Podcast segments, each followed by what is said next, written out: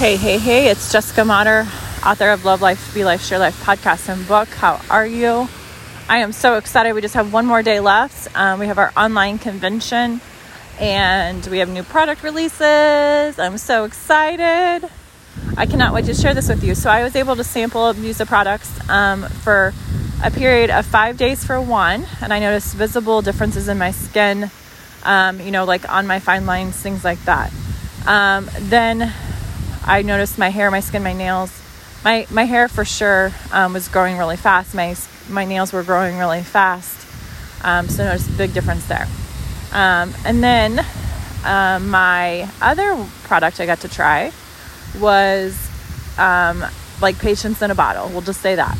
Um, I had much more patience. I was in a happier mood, helped with sleep, discomfort, all of that.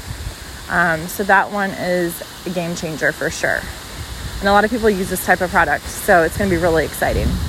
Um, then we have the third one, and this is probably the most exciting one. Um, I've been having some discomfort in my hip for about three years, and it went away during this time. So I had some some really long car rides, Minnesota, Dallas, things like that, and I didn't have the problems that I was having before. Um, so it made a big difference. And this is a product that has an ingredient that people seek after all the time for discomfort.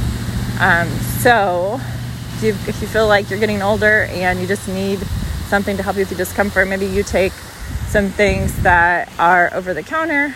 Um, this would actually really help you. Um, or maybe you should take some major pain pills. This would really help you. So, anyway, I'm super excited. We just have one more day left, and I get to share with you what it is and all about it. Um, so, watch my Facebook page too if you want to watch videos and things like that on it. Um, there will be more coming out. I hope you guys have an amazing day. Happy Thursday. Talk to you soon.